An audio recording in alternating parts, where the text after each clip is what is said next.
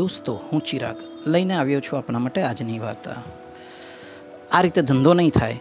તમને ખ્યાલ નથી આવતો કેટલો બધો ખોટો ખર્ચો થઈ રહ્યો છે? કેવી રીતે બધું આ કરવાનું? આટલી મોટી કંપની ચલાવીએ છે, કોઈ ધર્મશાળા નથી ખોલી રાખી? દોસ્તો, ગઈકાલે બનેલી આ એક સત્ય ઘટના બહુ જ એક મોટા ઉદ્યોગપતિની ઓફિસમાં મારે જવાન થયું. ત્યાં એના મેનેજર, ઉદ્યોગપતિ પિતા અને એનો પુત્ર એની વચ્ચેનો સંવાદ પુત્ર પિતાને કહી રહ્યો હતો.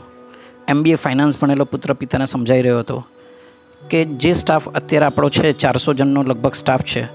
એને આપણે જમવાની, નાસ્તાની ચા પાણીની સગવડ આપીએ છીએ. એમાં કાપ મૂકવો જરૂરી છે. લોકડાઉનનો સમય પસાર થયો છે અને એની અંદર આ ખર્ચો પોસાયો નથી. પિતા એક ધારી નજરે પુત્ર સામે જોઈ રહ્યા હતા. એમને ખબર નહોતી પડતી કે સાચું શું ને ખોટું શું. એ પુત્રની વાતને વિચારી પણ રહ્યા હતા. પણ તેમના ચહેરા પર એક ન સમજાય તેવી વેદના દેખાતી હતી. એ કદાચ એવું સમજાવવા માગતા હતા કે હું જે પણ બી આખી જીવનમાં સફળતા પામ્યો છું, જે પણ બી મેં સક્સેસ મેળવી છે, શૂન્યમાંથી સર્જન કરીને આટલી મોટી કંપનીને એમ્પાયર ઊભું કર્યું છે, એ કદાચ આ સ્ટાફને કારણે જ છે. શું થોડાક પૈસા માટે થઈ અને એમને મળતી સગવડો બંધ કરવી? લોકડાઉનને કારણે ફેક્ટરી બંધ રહી હતી. ત્રણ મહિનાથી પ્રોડક્શન બંધ હતું.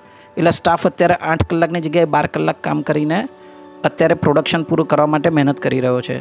તો એવા સમયે આવો કાપ મૂકવો યોગ્ય ગણાય. પરંતુ ખરેખર છેલ્લે પિતાએ પુત્રની વાત માનવી પડી. અને નિર્ણય લેવામાં આવ્યો કે ભાઈ, હવેથી સ્ટાફને ખાવા પીવા, ચા પાણીના જે પણ બી સગવડ કંપની તરફથી આપવામાં આવે છે, એના પર કાપ મૂકવામાં આવશે. દોસ્તો, શું લાગે છે? ખરેખર શું યોગ્ય છે? એમબીએ થયેલા પુત્રની વાત પણ ખોટી નથી. અને પિતાએ જે સક્સેસ મેળવી છે, જેના દમ પર મેળવી છે, એ લોકોને સાચવવા એ પણ એટલું જ યોગ્ય છે.